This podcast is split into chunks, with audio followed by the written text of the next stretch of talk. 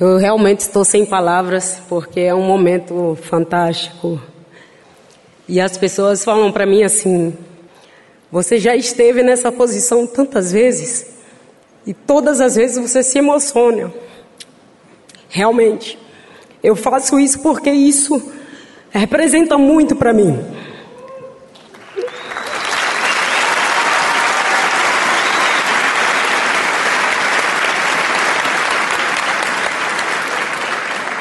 Desde o primeiro momento em que eu realmente enxerguei que era a melhor coisa que eu fazia na vida, que era jogar futebol, que era praticar esse esporte tão fantástico. E eu só tenho a agradecer, lógico, primeiro a Deus por me dar saúde constantemente para lutar e em busca dos meus objetivos. Não podia deixar de agradecer, obviamente, as minhas companheiras, tanto do meu clube como da seleção, as pessoas que estão comigo constantemente me dando suporte, e aos fãs, os jornalistas, as atletas que são companheiras de trabalho também, que votaram em mim, eu só tenho a agradecer. Isso é fantástico, realmente é um momento mágico. Obrigada.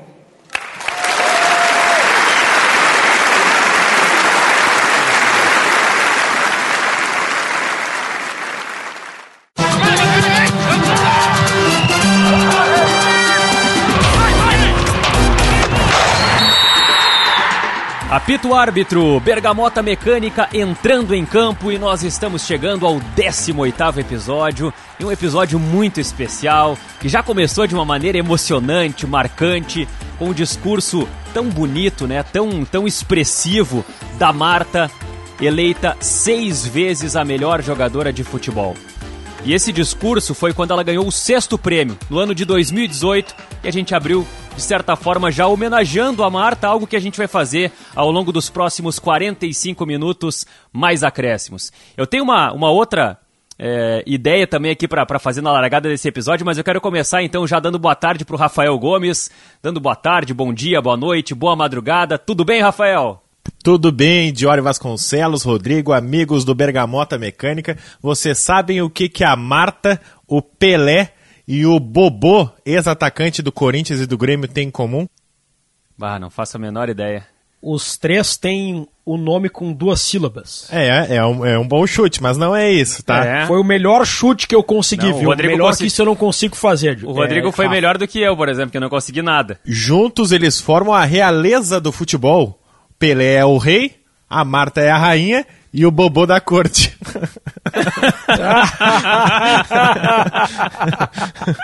ah, começamos boa, boa. Muito bem. Eu quero dizer o seguinte, nesse clima Rafael Gomes de ser, Rodrigo Oliveira, nós estamos começando um novo podcast hoje. É o Bergamota Mecânica. eu gosto, eu gosto, eu gosto. Boa. Tudo certo aí, Rodrigo? Tudo certo, tudo certo. Acho que esse assunto é muito legal, o tema do episódio. Para, em primeiro lugar, valorizar a Marta, a gente fez dois episódios exaltando Pelé e Maradona, os dois principais nomes do futebol masculino, e a Marta, ela conseguiu superar tanto Pelé como Maradona em muitos aspectos no universo do futebol feminino. E acho que falar da Marta é, de certa forma, falar e valorizar o futebol feminino como um todo. E até nesse gancho, eu quero começar esse episódio aqui propondo, pedindo para vocês uma coisa diferente, tá? Eu quero, eu quero fazer um quadro aqui, nesse episódio da Marta, que a gente pode até levar para outros episódios, e não sei se vamos levar, mas eu quero fazer hoje, tá? O quadro é o seguinte, eu quero que cada um de vocês traga uma dica, eu trouxe uma dica também, só que essa dica não pode ser de futebol. E o nome desse quadro é Futebol Proibido. Rafael Gomes, uma dica que não seja de futebol. Ah, essa bola nas costas aí, não, não estamos num podcast da Rede Atlântida que é o Bola nas Costas, mas então eu quero dar a dica de Ório Vasconcelos de uma série que eu gostei muito e que, que me fez pensar também bastante, mas que nesse momento eu tô órfão dessa série porque ela saiu do Netflix, ela não tá mais no Netflix. Então é uma dica para que o nosso ouvinte do Bergamota Mecânica também me ajude a encontrar ela, que chama Merli, tá? Ela é uma série catalã, a gente já vem falando tanto disso, uh, e por isso a minha proximidade com a cultura catalã, que é sobre um professor de filosofia que vai dar aula num colégio. Ele dá aula para adolescentes. E, cara, episódio por episódio, ele faz, eles fazem analogias da vida com um filósofo. Então, a cada aula do Merli, que é o professor de filosofia, ele ensina sobre um filósofo e todo aquele episódio gira em torno de analogias de ensinamentos e frases daquele filósofo. E me fez muito pensar na vida, fez muito aprender um pouco sobre filosofia de uma maneira bem humorada e divertida. Muito bem, é a dica do Rafael Gomes. A minha dica é a seguinte, tá? A gente falou sobre o episódio de futebol e guerras, tá? A gente falou sobre Segunda Guerra pra caramba naquele episódio. Eu quero dar uma dica de um filme Que, que trata desse tema, trata uh, do tema da Segunda Guerra, que é o filme Darkest Hour. Na versão traduzida, o nome do filme é O Destino de uma Nação. Ele é um filme que conta, um filme com Gary Oldman, que conta é, como Churchill negociou dentro da Segunda Guerra e como ele se, se impôs, como ele surgiu como uma figura representativa e, mais do que isso, como ele não aceitou a tentativa de propor um acordo com a Alemanha nazista, e isso acabou sendo determinante, acabou sendo decisivo na Segunda Guerra Mundial. É uma obra de arte esse filme, então eu queria trazer essa dica aqui para essa largada de episódio. E eu peço agora a dica do Rodrigo Oliveira. A minha dica é um livro que mudou a minha vida na quarentena, durante a pandemia, durante o período em que houve um fechamento maior das atividades, que a gente ficava muito mais tempo em casa, que é o livro O Poder do Hábito. Um livro que, de certa forma, é muito difícil resumir em poucas palavras, né? Mas é um livro que explica como funcionam os nossos hábitos e mostra o quanto muitas dificuldades que nós temos, a gente tenta arrumar muitas razões, né? Desde não fazer exercício, desde é, o aumento de peso, desde situações que nos prejudicam. A gente arruma inúmeras explicações, mas na verdade é só o hábito. A gente faz porque é um hábito. E o livro orienta como fazer para a gente mudar o nosso hábito. É, um, é uma dica que... É um livro que eu recomendo para todo mundo. Todo mundo pode se beneficiar desse livro. Gostei muito das dicas de vocês e eu quero dizer o seguinte, né? Os nossos ouvintes devem estar se perguntando nesse momento assim, tá, mas por que que esses caras fizeram um episódio sobre a Marta e eles estão aí há alguns minutos falando sobre algumas coisas que não tem nada a ver com a Marta e mais do que isso, não tem nada a ver com futebol. Eu vou repetir o nome desse quadro. O nome desse quadro é Futebol Proibido. E não tem como falar de Marta sem falar de futebol feminino.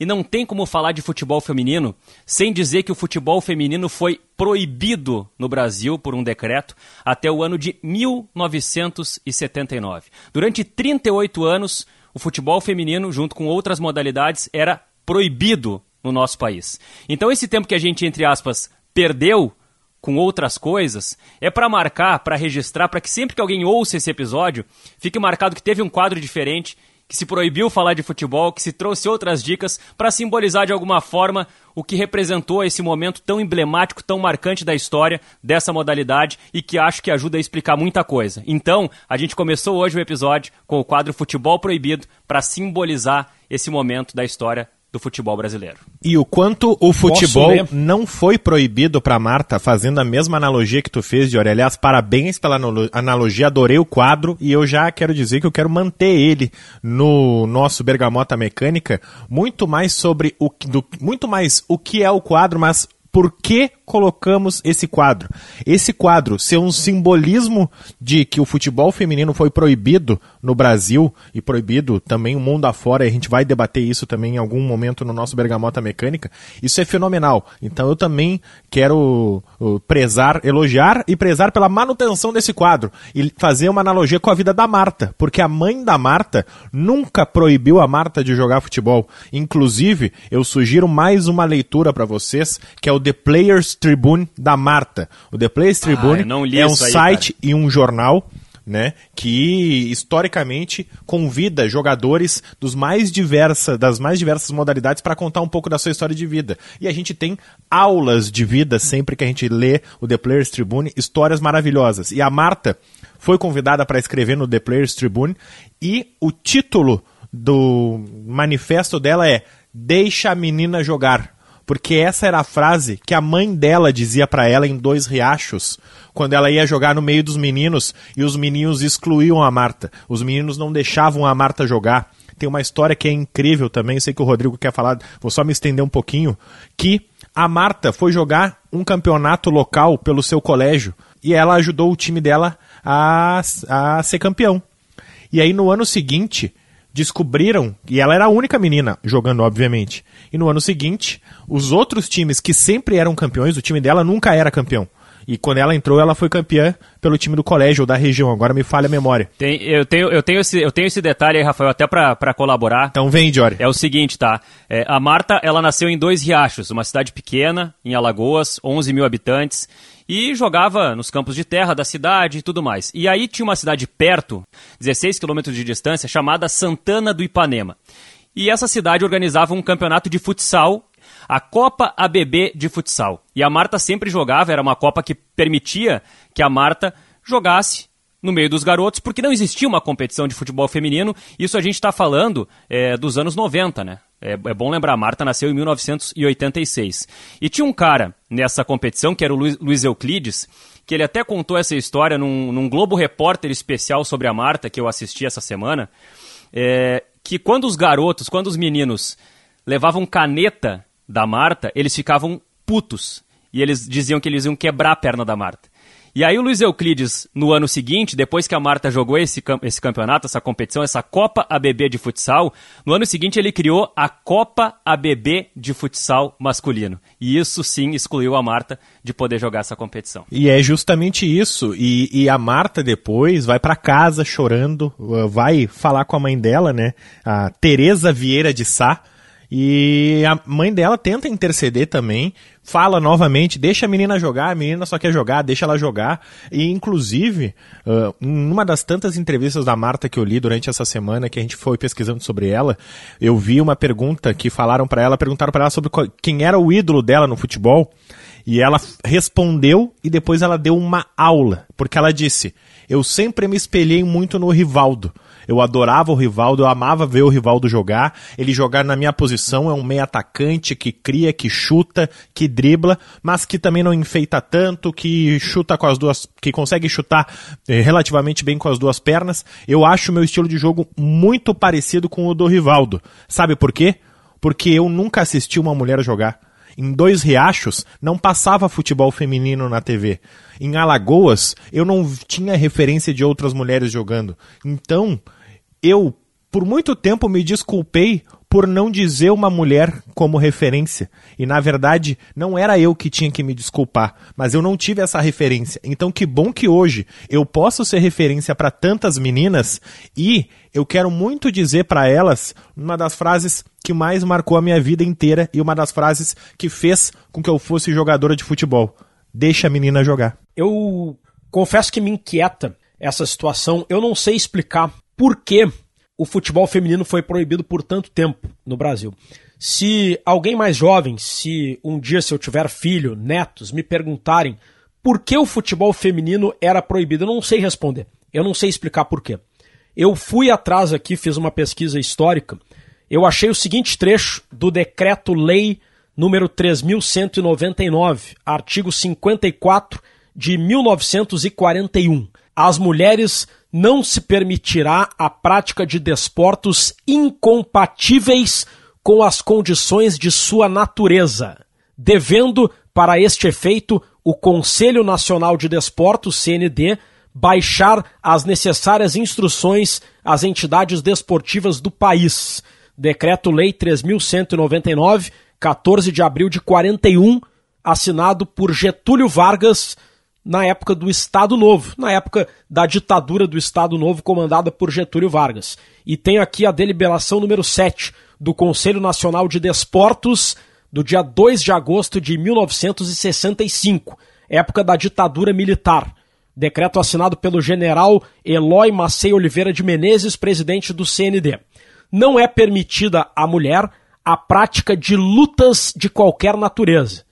E mais, do futebol, do futebol de salão, do futebol de praia, do polo aquático, do polo, do rugby, do halterofilismo e do beisebol.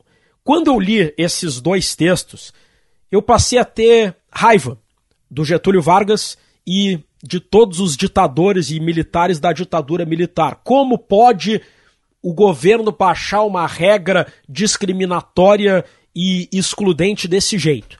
Mas aí eu reflito, e acho que essa reflexão vale para muitos absurdos que governos e que o Congresso Nacional comete. Nenhum ditador chega ao poder em nenhum país sem o apoio de pelo menos uma parte significativa da população.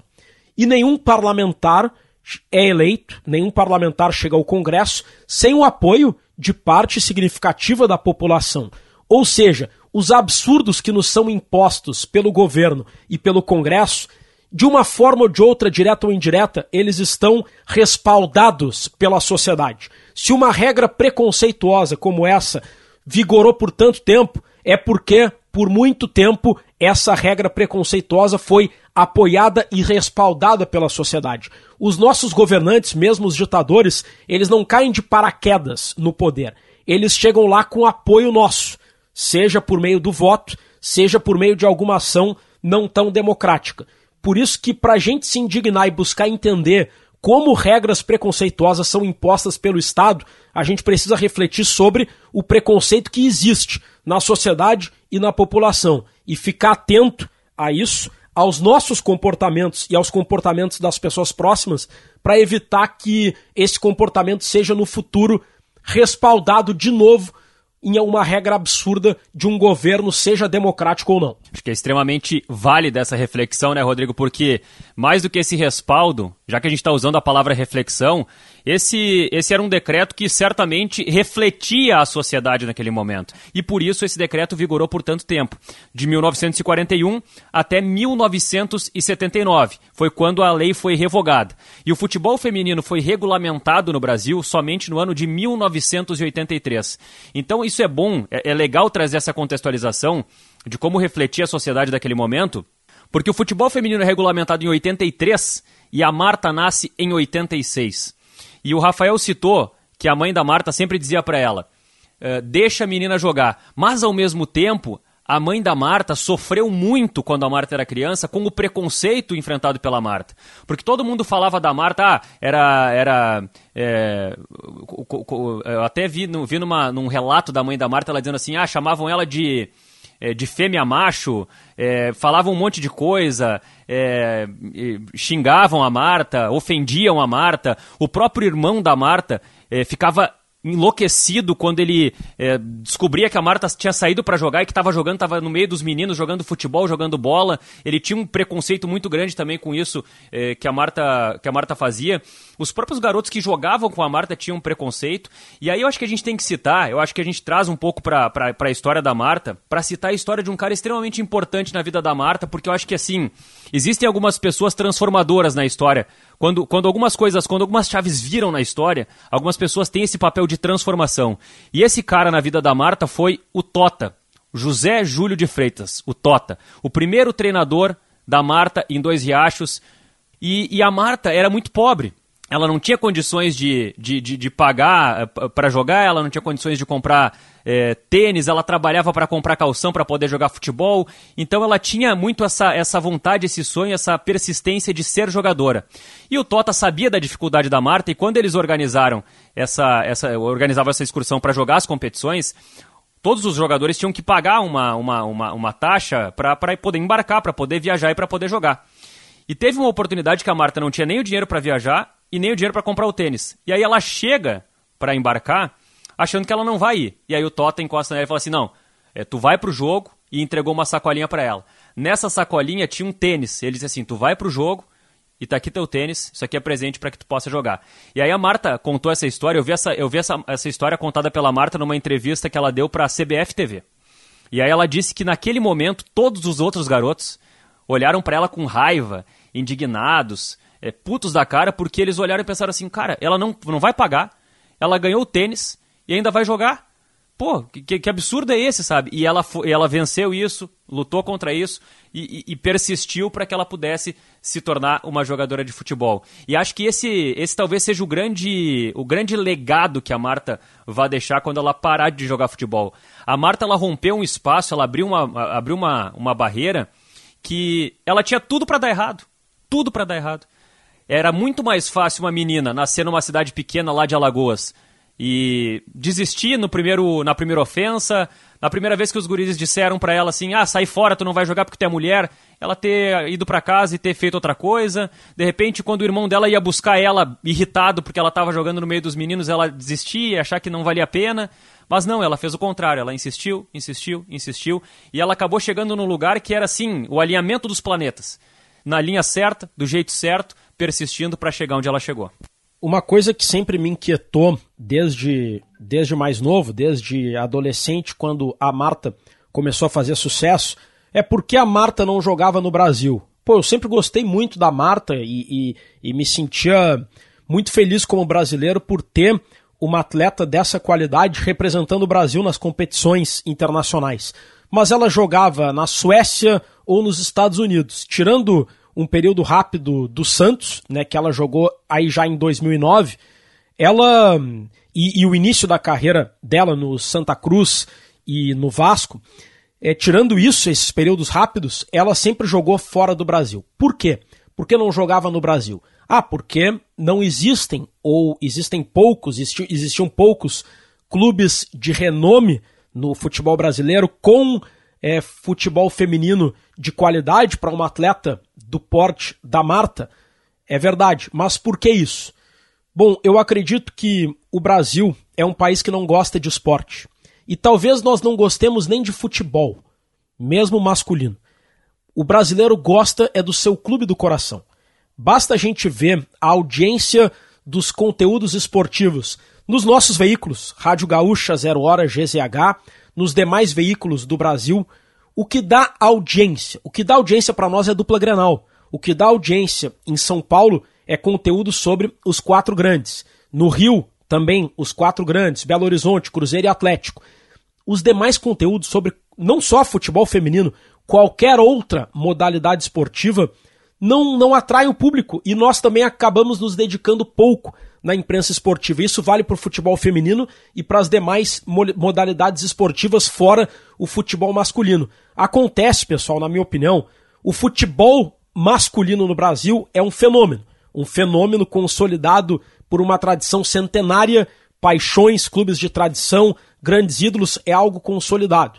O Brasil precisa, na minha opinião, fomentar desde a base, desde a escola, uma cultura de esporte. A criança, quando ela vai para a escola, seja pública, seja particular, ela tem que ser estimulada a praticar esporte, disputar competições e treinar, praticar a modalidade que ela gosta, futebol masculino ou feminino, vôlei, basquete, handball, natação, tênis, se houver estrutura nas escolas, porque é isso que vai fomentar a cultura esportiva no longo prazo. É a maneira mais barata de se investir em educação, porque a criança que pratica esporte nas escolas, ela é uma criança que se motiva a estudar. Então, com isso a gente combate a obesidade infantil, a desnutrição, a evasão escolar, a drogadição, quem pratica esporte tende a não consumir drogas, e a gente vai formar uma geração que gosta de esporte. Uma geração que gosta de esporte é uma geração que pratica esporte e que consome esporte. E esse, na minha opinião, é o caminho para o desenvolvimento do futebol feminino e das outras modalidades esportivas no Brasil, que não o futebol masculino. Eu acredito que passa por aí o desenvolvimento do futebol feminino e das outras modalidades para se equipararem ao futebol masculino. Já que o Rodrigo Oliveira citou a passagem da Marta na Suécia, a Marta, eu quero, eu quero começar aqui algumas relações, eu não trouxe uma só, eu trouxe duas relações, porque é, é até muito fácil de relacionar a Marta com o Pelé, né? E a gente poderia encontrar uma terceira, que poderia ser o fato de que eles já trabalharam junto em campanhas publicitárias, mas eu vou descartar essa terceira e vou para as outras duas, tá? A primeira delas, a Marta jogou no Santos do Pelé com a dez do Pelé. Ponto. Já relacionamos aí a história da Marta com a camiseta do Santos. Mas a história mais legal que relaciona Marta e Pelé diz respeito à história da Marta na Suécia. Porque olha só que coincidência, que curiosidade, né? A Marta chega pra jogar na Suécia com dezessete anos. Sabe como? Ah. Porque a Marta também fala que ela deu muita sorte pra ir jogar na Suécia, e eu fui pesquisar essa história, fui atrás de duas entrevistas dela, tá? A Marta tá jogando no Vasco, que aliás, ela sai de Alagoas, fica três dias dentro de um ônibus pra chegar no Rio de Janeiro pra jogar no Vasco. E aí, ela vai disputar a Copa de dois mil e três, a Copa nos Estados Unidos, com a seleção brasileira, a primeira Copa da Marta aos dezessete anos. E aí, a Marta tem dezessete anos no primeiro jogo. Contra a Coreia do Sul, ela marca um gol na vitória por três a zero. No segundo gol, vitória quatro a um na Noruega, ela marca mais um gol. E no terceiro jogo, que é contra a França, ela tem atuação destacada, mas ela não faz gol. E aí, tem um jogo contra a seleção da Suécia nas, oito, nas quartas de final da competição, onde o Brasil é derrotado por dois a um para a Suécia. E a Marta, aos dezessete anos, se destaca tanto nessas quatro partidas que os olheiros do time da Suécia ligam para a Marta, que estava no Vasco até então, e a convidam para jogar lá. E a Marta conta essa história, ela diz que ela dá risada. Ligam para ela dizendo: "Oi, aqui é da Suécia, a gente quer que tu venha jogar aqui." Ela dá uma risada: "Ah, tá bom, é trote, né? Não, só um pouquinho. Futebol, futebol feminino, não tem isso." E, cara, e aí é assim que ela vai pra Suécia. Ela diz: eu dei muita sorte. Eu dei sorte de me destacar no Vasco, de ir pra seleção brasileira, jogar nos Estados Unidos e jogar contra a Suécia. E se eu não tivesse jogado aquela partida contra a Suécia, será que a minha carreira teria deslanchado? E aí é curioso, né? Porque ela chega com dezessete anos na Suécia para começar definitivamente a fazer história no futebol feminino. E quem é que chega com dezessete anos na Suécia para começar a fazer história no futebol masculino? Quem será? O Pelé? O Pelé, né? O Pelé. O Pelé chega na Copa de, dois mil, de, dois mil, de mil novecentos e cinquenta e oito com dezessete anos e conquista o primeiro título mundial com a seleção brasileira, com dezessete anos. E a Marta, ela sempre fala que o Pelé ajudou muito ela, né? Foi uma pessoa que, que ajudou muito ela no começo da caminhada dela na Suécia, porque ela era muito nova, ela chegou com dezessete, logo fez dezoito. E aí ela começou a jogar as competições lá da Suécia e, e competições que eram equivalentes àquilo que seria a Liga dos Campeões do futebol masculino. Ela começou a jogar pela, pela, por essa equipe da Suécia. O nome dessa equipe é até um nome que eu não, eu confesso que eu não sei pronunciar, acho que é Umeå. É, Umeå ou Umeå, eu, eu também fiquei atrás disso. É, eu fiquei na dúvida ali, é uma é U M E A e esse A tem uma bolinha em cima, eu não sei, eu Isso. tenho uma completa ignorância com relação a essa, essa pronúncia aí. E, e a Marta disse que ela, ela foi jogar essa competição e ela acabou conquistando o título. E sabe onde a Marta jogou? Ela jogou no estádio Råsunda, que foi a final da Copa de mil novecentos e cinquenta e oito, então ela foi campeã no estádio Råsunda, que já foi demolido, já tem um novo estádio construído no lugar, mas ela jogou lá, conquistou título, assim como o Pelé com a seleção brasileira em mil novecentos e cinquenta e oito. E eu vou desmistificar uma lenda sobre a Marta, nesse nosso, que já é quase um quadro também do Bergamota Mecânica, que é o Desmistificando Lendas Futebolísticas, porque... Começou o momento estraga prazeres do Bergamota. Não, não, mas é, é uma lenda, é, é, é quase uma brincadeira, vocês vão entender o que eu tô falando. Porque toda vez que eu ouvi falar na Marta, muitas vezes eu ouvi a seguinte frase: a Marta é o Pelé de saia. E eu ouvia de novo: a Marta é o Pelé de saia. E muitas vezes a gente, homem, nós três homens, a gente foi ensinado, né, com o passar dos anos, de que é errado fazer isso, de que é errado comparar. Uma mulher precisa... Ah, para uma mulher ser boa, a gente tem que comparar ela com um homem, senão ela não é boa. E, cara, na verdade, o apelido Pelé de saias surge por causa dessa história que o Diori contou. A Marta conta isso num vídeo do canal no YouTube dela, que na verdade a comparação não é pela habilidade dela, a comparação não é pelo fato, claro, que tem a curiosidade dela ser brasileira, mas é justamente essa história, porque os dois, aos dezessete anos, eles conquistam o maior título do futebol no mesmo estádio, que é o Råsunda. O Pelé, aos dezessete anos, impressiona o estádio na Suécia, e a Marta, aos dezessete anos, impressiona esse mesmo estádio. E aí eles fazem a analogia com o mesmo jogador. A Marta até brincou, eu confesso que eu nem lembro onde, que ela brincou que se fosse o Robinho, seria, ela seria o Robinho de saias. Se fosse o Ronaldo, o Rivaldo, não era porque ela era o Pelé. E aí, claro, com o passar do tempo, as pessoas pegaram esse apelido e jogaram, claro, para ela ser comparada ao Pelé, e ela sempre brincou, dizendo que era uma honra ser comparada com os melhores, seja Ronaldo, Rivaldo, Ronaldinho Gaúcho, que são os que ela mais cita. Mas eu achei isso muito curioso, porque eu sempre tive uh, uma aversão a esse apelido, né? E eu, eu achei curioso o jeito que a Marta explicou, que na verdade, se não me engano, isso foi uma manchete de um jornal na Suécia, justamente por conta da comparação da atuação que os dois jogadores tiveram, cinquenta anos de diferença, os dois aos dezessete anos sendo brasileiros no mesmo estádio. É, essa é uma, é uma baita história. O Rafael citou o canal do YouTube da Marta, né, cara? Eu quero aproveitar que a gente passou da metade do episódio e fazer uma pausa para hidratação para dizer o seguinte, né? A Marta é youtuber, e aí eu fui assistir a um vídeo do canal da Marta e ela mete aqui assim, ó: já ativou o sininho? Já deixou teu like aí? Cara, é muito bom isso aí, cara. É engraçado, cara. Né? É engraçado. E, então eu, eu quero aproveitar... Divertido. Eu quero aproveitar essa pegada da Marta aí eu pra galera. Eu me inscrevi que... no canal da Marta, eu é. achei bom. E, e pra galera que... Não, e a, é, muito, é muito inusitado tu ver a Marta falando essas coisas, cara. E, e pra galera que chegou até aqui nesse episódio, certamente o cara, o cara chegou até aqui porque o cara gosta. Então eu quero pedir pra galera ativar o sininho aí. É, a galera que nos escuta em qualquer plataforma de podcast. Siga! Seguir. Siga seguir. O Bergamota Mecânica. É isso aí. Cara, é, a galera que nos ouve aqui não tem noção do quanto é importante aquele botãozinho seguir pro nosso podcast. Então, se você tá curtindo Bergamota Mecânica, ativa esse sininho, aperta seguir, que é muito legal, é muito importante pra nós, viu?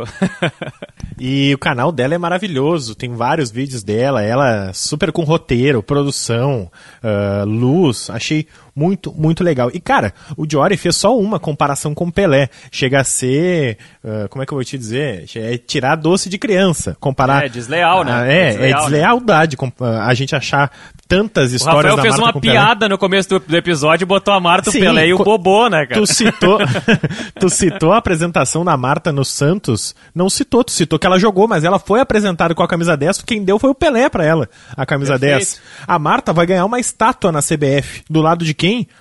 Do lado da estátua do Pelé. A sede da Confederação Brasileira de Futebol vai ter uma estátua do Pelé e uma da Marta. Se não me engano, vai ter uma do Zagallo também, que é o, o maior campeão de Copas uh, como treinador, como jogador, e o Zagallo também vai ganhar uma estátua. E aí, eu quero chamar os amigos porque tem uma polêmica envolvendo a Marta e o Pelé, que não é culpa de nenhum dos dois. Por quê? Tem um estádio em Alagoas que se chama Rei Pelé. Esse estádio foi, teve esse nome dado pelo governador Lamenha Filho, então governador de Alagoas, no ano de mil novecentos e setenta, para comemorar o tricampeonato da seleção brasileira do Mundial do México. E o Pelé vai a Alagoas inaugurar esse estádio e, claro, ter o seu nome no estádio, né? Estádio Rei Pelé. Anos depois... É o estádio do C R B e do C S A em Alagoas. Isso, os dois principais times do estado. Anos depois, o Pelé volta e também coloca os seus pés na calçada da fama do estádio Rei Pelé. Pois então, o que, que acontece? Quis o mundo, a conjunção astral, que em mil novecentos e oitenta e seis, em Alagoas, surgisse a Marta, que, guardadas as proporções, é a maior jogadora de futebol do estado de Alagoas. Então, o que, que a Assembleia Legislativa de Alagoas decidiu? Por duas vezes, mudar o nome do estádio de Rei Pelé para Rainha Marta. E aí coloca tanto o Pelé quanto a Marta numa tremenda saia justa, porque o, o Pelé precisa ser questionado. E aí, Pelé, o que, que tu acha do seu estádio virar nome Rainha Marta? Aí o Pelé diz, ah, eu a grande jogadora. Gostou dessa imitação do Pelé? Bah, tá bom esse Pelé, hein? A Marta é excelente, eu não sei imitar o Pelé.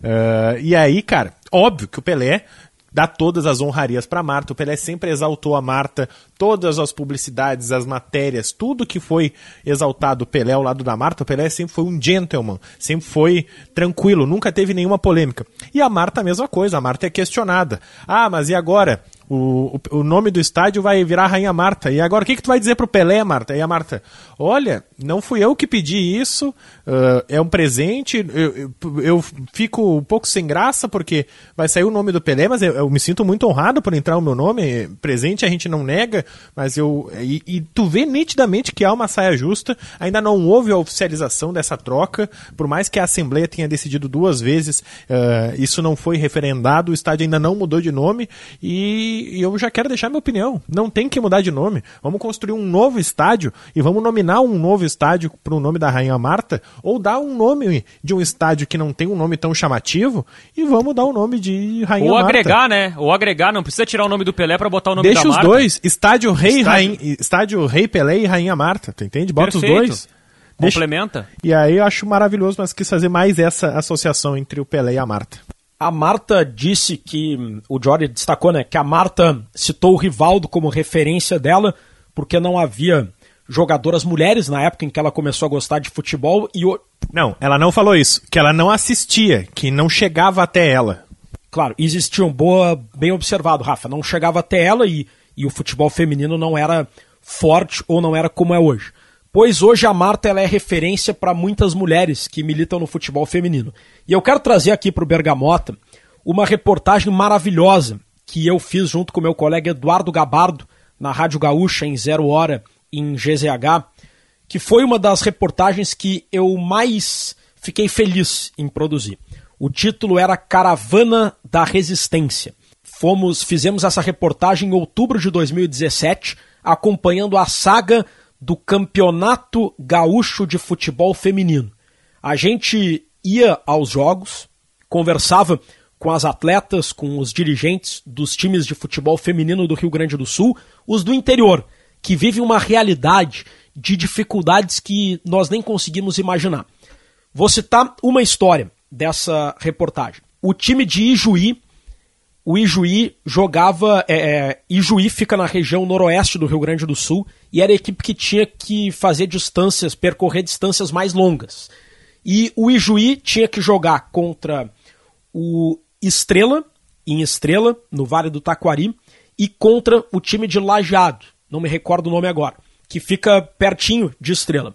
E o time de Ijuí não tinha dinheiro para fazer duas viagens para aquela região. Ia ser muito caro, três mil e quinhentos reais para cada viagem. Então, o Ijuí pediu para a Associação Gaúcha de Futebol Feminino para marcar os dois jogos, contra Estrela e contra Lajeado, no mesmo dia, para poder usar uma viagem só até o Vale do Taquari e jogar dois jogos. E eu fui junto no ônibus com as meninas para acompanhar essa viagem. Vou fazer um resumo de como foi. Eu e o fotógrafo André Feltz fomos no sábado para Ijuí. Meia-noite a gente saiu no ônibus das atletas, saímos da prefeitura de Ijuí, e o ônibus ia até duas ou três da manhã, parando em várias cidades do interior gaúcho. Espumoso, é, Espumoso foi uma que, que parou, mas várias outras, para buscar atletas. A goleira chegou de Espumoso duas horas da manhã. E aí foi ao longo da madrugada viajando até Lajeado. Por volta de cinco da manhã, o ônibus estacionou no posto da Polícia Rodoviária Federal em Lajeado. E eu pensei, tá, vai, tá, o que, que vai fazer aqui? Não tem nada, não tem ninguém. Tinha um posto que estava fechado, era para as atletas dormirem. E as atletas dormiram até umas oito da manhã, dentro do ônibus, na beira da estrada. Acordaram, tomaram um café, que a técnica, a dona Merli, tinha preparado, e foi para Lajeado. Jogou contra o time de Lajeado, empatou o jogo, depois almoçaram a convite do time de Lajeado, deram uma lagarteada ali, termo bem gaúcho, né, na, para fazer a digestão na rua, e foram para Estrela. E jogaram em Estrela contra o time de Estrela e ganharam o jogo. Dois jogos no mesmo dia. E depois voltaram para Ijuí. Essa nossa reportagem ganhou o Prêmio Ari de Jornalismo Esportivo de dois mil e dezessete, e eu queria pedir para vocês para reproduzir um trecho da matéria que foi para a rádio, pode ser, pessoal? Claro, sem dúvida, baita história. Primeiro, colocar aqui a entrevista que eu fiz dentro do ônibus com a dona Merli Lorenzon, que era técnica, presidente, faz tudo do time de Ijuí. Ela mesma, ela mesma define isso. Olha, eu, olha, eu sou de presidente, a roupeira do clube. Olha, eu faço de tudo um pouco. Gerencio, eu gerencio ah, os patrocínios, ah, faço a locação do ônibus, lista de passageiro, faço os lanches. Olha, eu, eu, eu sou tipo o Eurico Miranda, assim, eu não faço as falcatruas que ele faz, né? Mas olha, eu sou mais ou menos que nem ele, né? Sou meio perpétuo no clube. Aí a definição da dona Merli. E agora eu vou reproduzir aqui uma história que também foi é, fantástica e curiosa no, durante o aquecimento das meninas lá em Lajeado. Normalmente eu dou mamar antes de, de iniciar a partida para não ter que dá na metade do jogo, né? Mas nunca aconteceu, Deus. Normalmente é sempre esse horário. Eu aqueço um pouquinho e já vou dar mamar pra ela. Sim, ela fala, ela tu gol, ela... Ela grita ela gol? Ela vibra bastante, uhum. Tu sempre leva a Pietra nos, nos jogos? Sempre. Eu descobri que eu tava grávida dela com cinco meses. Sim. E, é, e eu já jogava. Foi então que eu, eu desmaiava todo final do jogo. Todo final de jogo eu desmaiava. Daí eu fui jogar uma semifinal em Caxias, que foi aonde eu descobri que eu estava grávida. Daí a gente estava tratando como uma anemia. E daí eu fiz um exame de farmácia quando eu descobri que eu estava grávida dela. Quer dizer que a Pietra fez gol já, fez já gol antes de, de nascer. Antes de nascer. O mundo ela já estava marcando já. Já nasceu artilheira, literalmente. Nasceu artilheira, literalmente artilheira já. Essa história simboliza a, a luta das meninas, né? A Maikele viajava no ônibus com a menina, com a, com a filha e com o marido, o pai da, da menina, e, e tinha que parar o aquecimento para amamentar. E há várias histórias de dificuldade, times que sobrevivem de venda de trufas, de rifas, e inclusive o time de Juiz chegou à semifinal e não pôde jogar a semifinal contra o Grêmio porque as atletas tinham que fazer o Enem. E o jogo não foi remarcado e o Ijuí foi eliminado por V O, porque não tinha atletas suficientes, elas estavam fazendo o Enem. Mas isso acontece muito, né, Rodrigo, Diori, a própria Marta, fazendo de novo a relação com a personagem do nosso episódio, ela, enquanto jogadora amadora, ela revelou que vendia sacolé, vendia geladinho, flau, enfim, seja lá como você chama na sua região, essa era a fonte de renda para ela poder investir no futebol, e a gente sabe o quanto a carreira futebolística é difícil, e para as mulheres ainda mais, né, então muito legal esse relato do Rodrigo Oliveira, que mostra como é difícil uh, evoluir no futebol, mas ainda mais difícil para uma mulher. Eu quero citar uma, uma, uma reportagem, eu, eu citei brevemente aqui, mas... Ô, Diori, fala, Rodrigo. Só, só avisar que eu vou deixar disponível nas nossas redes sociais, eu vou divulgar o link para o pessoal acompanhar tanto a reportagem em texto como a reportagem em áudio, a matéria completa dessa série Caravana da Resistência, feita por mim e pelo Eduardo Gamarra. E vamos compartilhar... E além disso... Nós vamos compartilhar no nosso grupo do Telegram também, Diori e Rodrigo,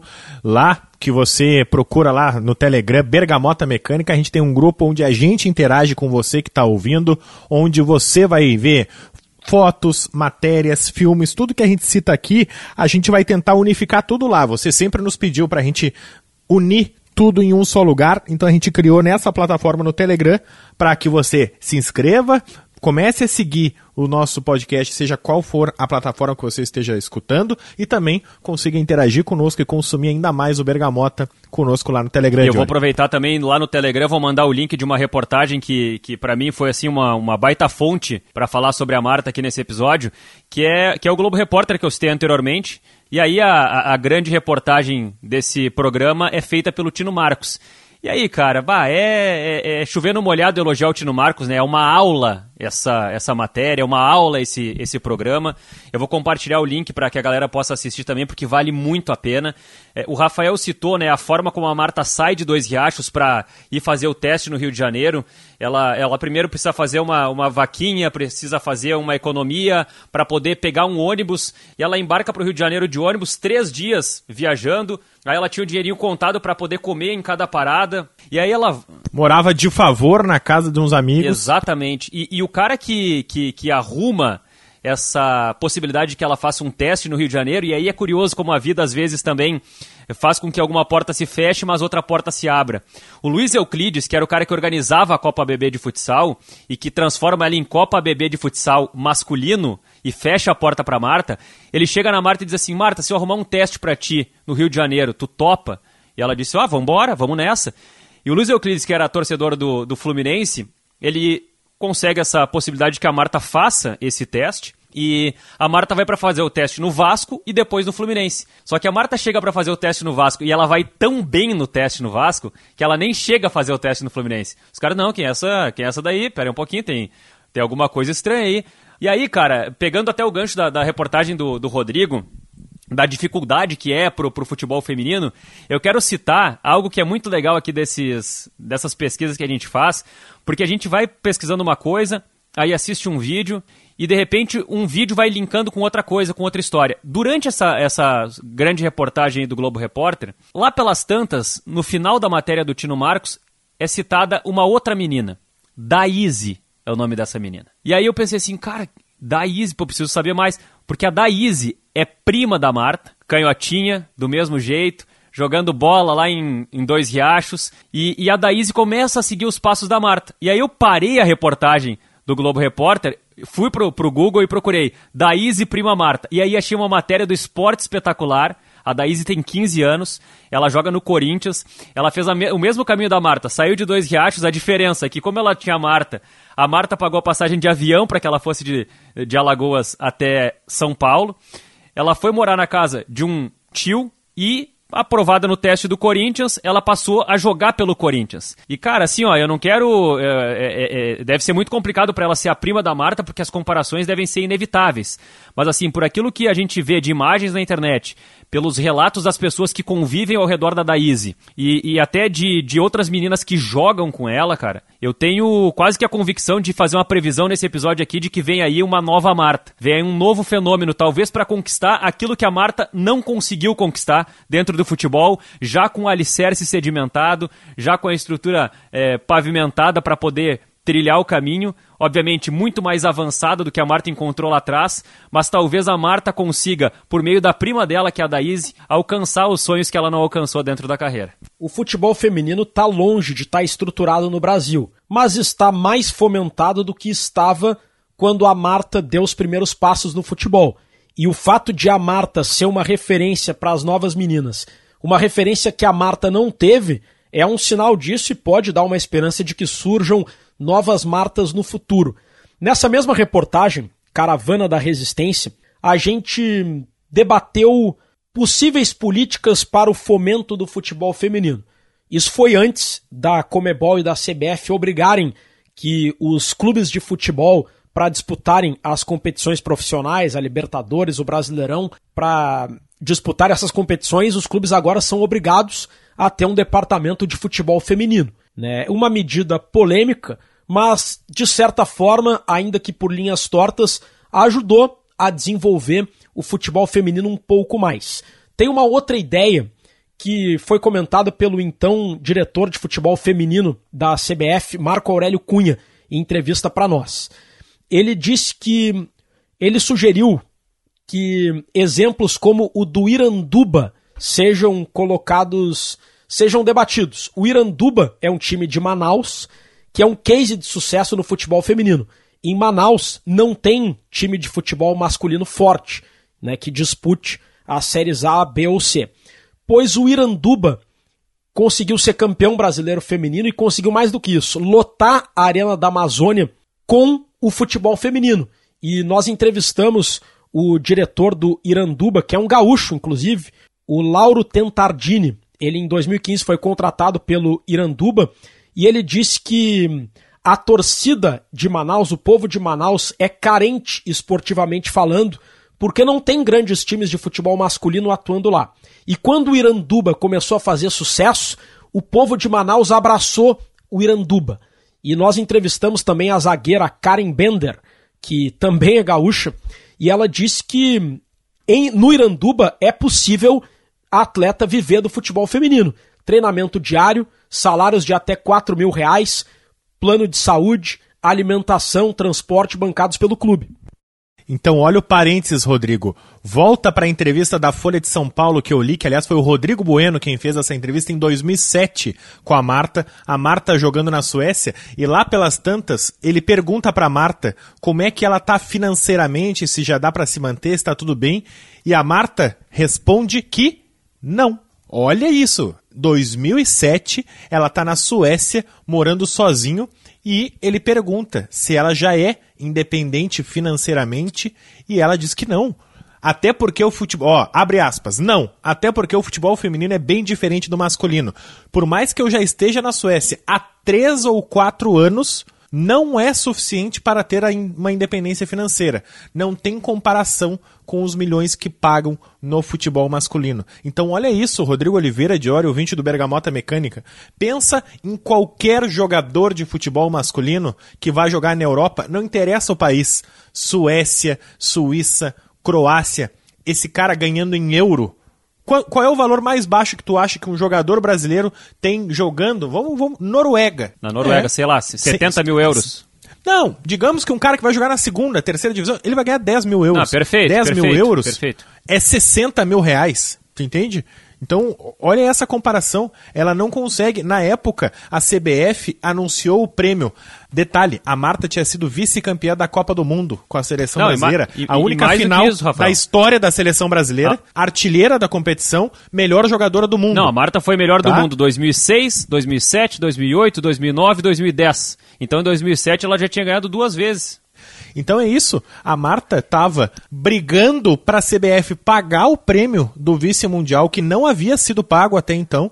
Ela, na, nessa mesma entrevista ela, ela fala que não sabe do dinheiro, que saiu do Brasil, e eles estavam definindo isso com o Ricardo Teixeira, que a gente já citou tantas vezes. Aliás, leia O Lado Sujo do Futebol, se você quer saber quem é Ricardo Teixeira. E aí, cara, olha a diferença, olha o quanto a gente já evoluiu de lá pra cá, para que o Rodrigo Oliveira possa nos trazer um exemplo em Manaus, onde um atleta de futebol consegue se sustentar sendo apenas atleta de e futebol. E para fechar de minha parte, porque a gente já está chegando no, nos acréscimos aqui do nosso episódio do Bergamota Mecânica, no dia dois de setembro de dois mil e vinte, uma notícia no site da C B F anuncia que a C B F passa a equiparar as diárias e premiações pagas às seleções brasileiras feminina e masculina, ou seja, iguala aquilo que é pago à seleção feminina para a seleção masculina. Eu repito a data, dia dois de setembro de dois mil e vinte, não faz nem um ano que isso aconteceu, então acho que é importante a gente fechar esse episódio também registrando isso e, e, e, e, já, e já encaminhar aí o agradecimento também para o Zidane, que sempre participa com a gente. É, eu, eu fechei o meu microfone e dei uma batida aqui para ver se ele para, mas ó, deu mais é. um latidinho, não sei se deu para escutar, mas olha aqui, citamos Marta, seis vezes melhor do mundo. Um detalhe que eu não sei se vocês chegaram a prestar atenção, a Marta, pelo menos na pesquisa que eu fiz, é a única atleta da história a ser indicada e também vencedora de um prêmio de melhor do mundo jogando no Brasil. A Marta ganha o título de melhor do mundo em dois mil e nove e dois mil e dez, e onde é que ela jogava nesses anos? No Santos. Santos. Ela é campeã da Libertadores, as Sereias da Vila, então ela é uma, a única futebolista indicada. A gente nunca viu um jogador de futebol brasileiro ser indicado a melhor do mundo jogando no Brasil, então a Marta conseguiu isso. A Marta vai virar estátua. A Marta foi seis vezes melhor do mundo. A Marta é a maior artilheira de todas as Copas. Tem dezessete gols em Copas do Mundo, um a mais que o Klose, que a gente ficou tão triste lá quando o Klose passou o Ronaldo, fez dezesseis gols e o Ronaldo tinha quinze. A Marta, na última Copa do Mundo, foi lá e passou do Klose, fez um gol a mais. Ela tem dezessete. Entre homens e mulheres, ela é a maior vencedora. Ela disputou as Copas de dois mil e três, dois mil e sete, dois mil e onze, dois mil e quinze e dois mil e dezenove. Então, ela disputou cinco Copas do Mundo. A Marta é um fenômeno, é graças a ela que a seleção foi finalista de Copa do Mundo no ano de dois mil e sete. Ela lamenta sempre que ela não conseguiu conquistar o título para a seleção brasileira. A seleção brasileira não tem um título de Copa do Mundo, mas tem dois ouros nos Jogos Pan-Americanos. Então olha aqui, ó. Marta, campeã da Liga dos Campeões, tetracampeã sueca, campeã da Copa da Suécia e da Supercopa da Suécia. Aí foi pro Santos, campeã da Libertadores e da Copa do Brasil. Foi pro Gold Pride, campeã da Liga dos Estados Unidos. Foi pro Western New York Flash, campeã de novo da Liga dos Estados Unidos. Voltou pra Suécia no Tireço, campeã da Supercopa da Suécia. Foi pro Rosengård, campeã três vezes da Supercopa, da Copa da Suécia e de novo do Campeonato Nacional duas vezes. Seleção brasileira, medalha de ouro nos Jogos de Santo Domingo e do Rio, Pan-Americanos. Tricampeã da Copa América. Seleção brasileira, cara, diversa. Maior artilheira da seleção. A Marta tem cento e dez gols com a camisa da seleção e o Pelé tem noventa e cinco. Então, esse é o tamanho da Marta, que é campeã da Copa do Mundo sub vinte com o Brasil, foi bola de ouro, chuteira de ouro, um milhão de vezes, eleita uh, uma das vinte e cinco mulheres mais criativas do mundo, embaixadora da ONU desde dois mil e onze e embaixadora da ONU Mulheres, se não me engano é desde dois mil e dezesseis. Isso é o que... Ah, não, a Marta já tem cento e dezoito gols, eu falei cento e dez, ela já, já fez mais, tá? Então ela tem cento e dezoito gols. Então esse é o tamanho da Marta, que é a única mulher com os pés na calçada da fama no Maracanã, Museu do Futebol, cara, tudo. Pensa em alguma coisa do futebol feminino brasileiro. Isso existe graças a Marta. E ela é o tamanho, ela representa tudo isso, e é por isso que nós do Bergamota Mecânica quisemos fazer um episódio sobre tá ela. Tá mais do que justificadíssimo, espetacular. E faltou pra fechar, né, a relação com o Maradona, né? Alguém, alguém trouxe alguma coisa, mas a, a, a referência que vem quando a gente tenta buscar essa relação é da homenagem que a Marta fez quando o Maradona morreu, né? É, dizendo que... Não, mas o que me, o que me impressionou, Diori, nessa homenagem que ela fez quando ele faleceu, eu confesso que eu também fiquei procurando descobrir de onde surgiu essa amizade.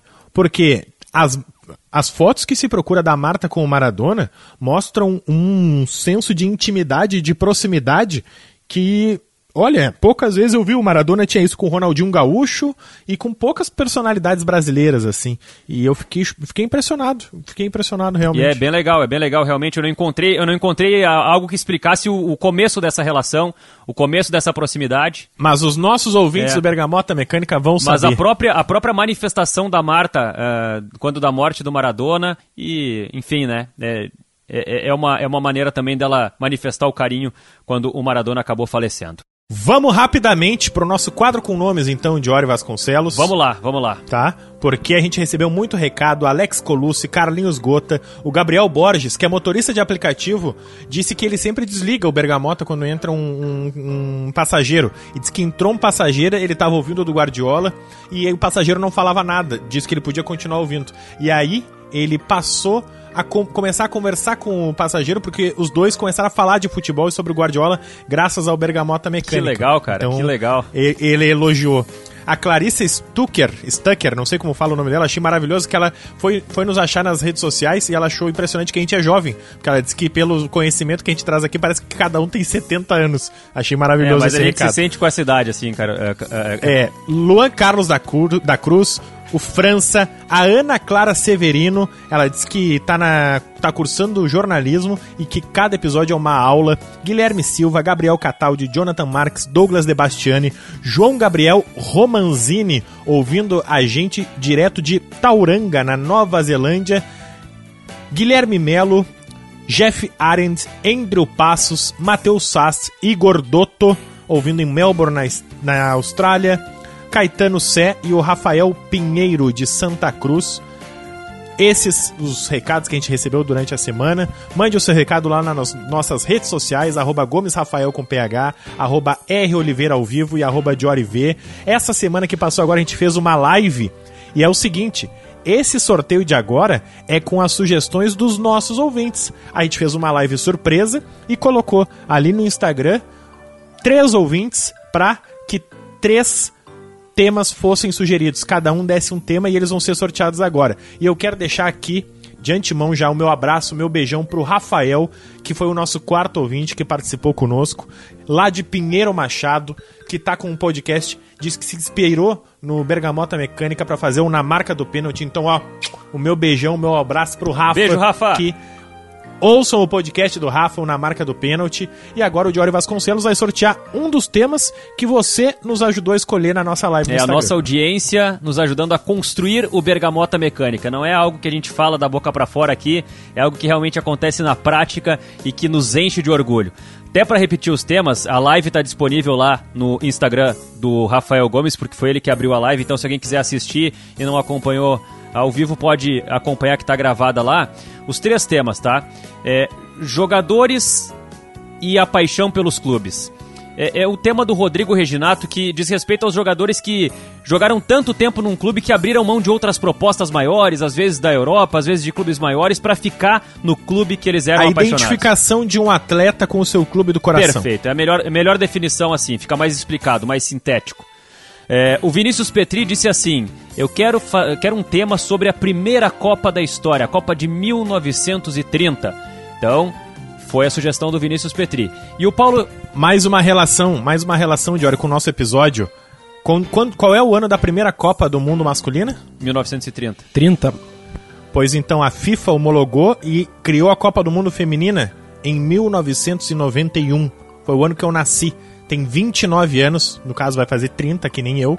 Faz trinta anos, a gente tem menos de dez Copas do Mundo na história do futebol feminino. Então esse é o tamanho da diferença na história. E o terceiro tema do Paulo Ricardo é o tema Tele Santana, porque ele é um fã do Tele, ele é um fã do futebol de oitenta e dois, ele é um fã também do Guardiola, então ele quer um episódio sobre Tele Santana. São os três temas, eu tenho três papéis na minha mão, como sempre. Cara, eu tô jogando aqui, eu joguei na tela do notebook, um deles caiu fora do notebook, fora do teclado, e é esse, tema, esse papelzinho que eu tô pegando aqui.